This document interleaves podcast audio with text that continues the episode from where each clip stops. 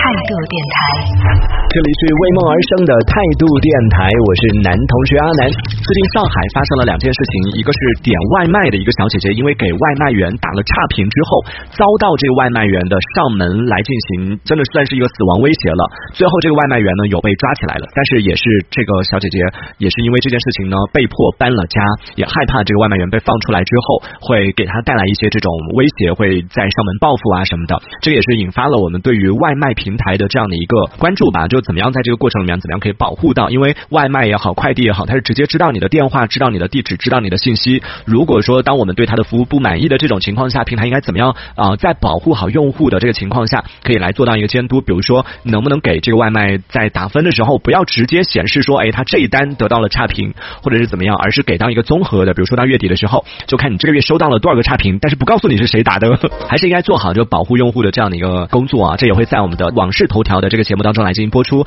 同时，上海还有另外一件事情，是一个程序员，一个小张呢，因为拒绝公司在春节期间啊要求他带电脑回家工作这件事情，然后就被公司辞退了。于是呢，小张就把公司给告上法庭了。在进行了仲裁之后呢，小张是获得了十九点四万元的赔偿。公司不服，说凭什么呀？又把小张告上法庭了。还好，正义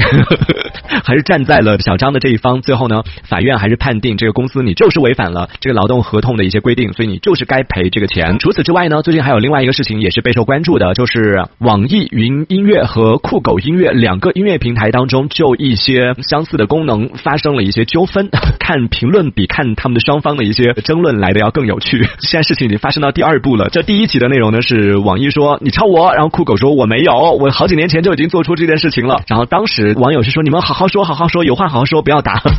结果第二集上演了，网易又说了说啊，你给出的这些证明没办法证明说这些是你家的创意啊。于是在这个时候，网友们就开始看热闹不怕事大了，打起来打起来。我就想说，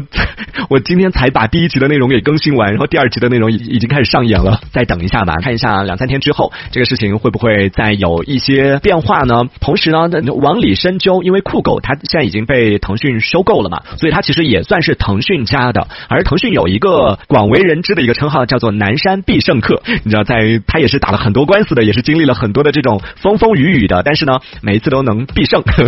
而最近又有另外一件事情，也觉得挺有趣的。黑龙江的一个网友呢，去起诉腾讯，就他在上微视的时候，腾讯在没有征得他同意的情况况下，就调用了他的 QQ 还是微信的一个好友记录。你知道有好友记录的话，比如说我用我的微信登录，那它里边就会帮你自动匹配你的好友，知道说谁和谁是你的好友，会推送给你好友在看的一些内容或者好友点赞的内容，会给到你，然后和好友之间可以有一些互动什么的。这是各大平台都在做的一件事情啊。而这个黑龙江的一位朋友呢，就把腾讯告上法院了，就觉得你侵犯了我的隐私，我有允许你查看我的好友列表吗？有授权你使用我的好友列表吗？这个网友呢，在黑龙江起诉腾讯之后获胜了。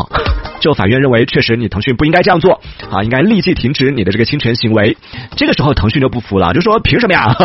微视也是我的，QQ 也是我的，我微信也是我的，这好友列表都是我的，左手为什么不能知道我右右手里边拿的是什么牌？于是呢，他不服，他就选择就在深圳南山啊，再一次的就进行了一个复议，然后重新审了之后呢，哇，出现了反转了，在南山他又胜了。南山的法庭真的你怎么回事啊？人家那个黑龙江那边都已经判了这个用户赢了，在南山这边再起诉的时候又判。腾讯赢了，就觉得说看你的用户列表这件事情并没有侵犯到你的个人隐私，并没有给你造成什么实质性的这个影响或者说伤害，所以呢，在南山进行反诉的时候呢，腾讯赢了。这件事情也是在网上引起了很多朋友的热议。好，这个是说到的，就最近发生的一些新鲜事。感兴趣的朋友呢，可以来关注各大音频平台当中搜索“往事头条”，网络的网，往事头条会和大家分享到网互联网当中发生的一些新鲜事。就每天你想互联网里边发生的事情那么多，我们会精选到四到八个这个事件有趣的，然后比较热门。的一些事件来跟大家分享到，也省去了你去大量的阅读这个资讯的一些时间，同时呢，也可以帮你挑选到最近比较热门的好玩的一些资讯给到大家，大家可以来进行订阅、收听、关注。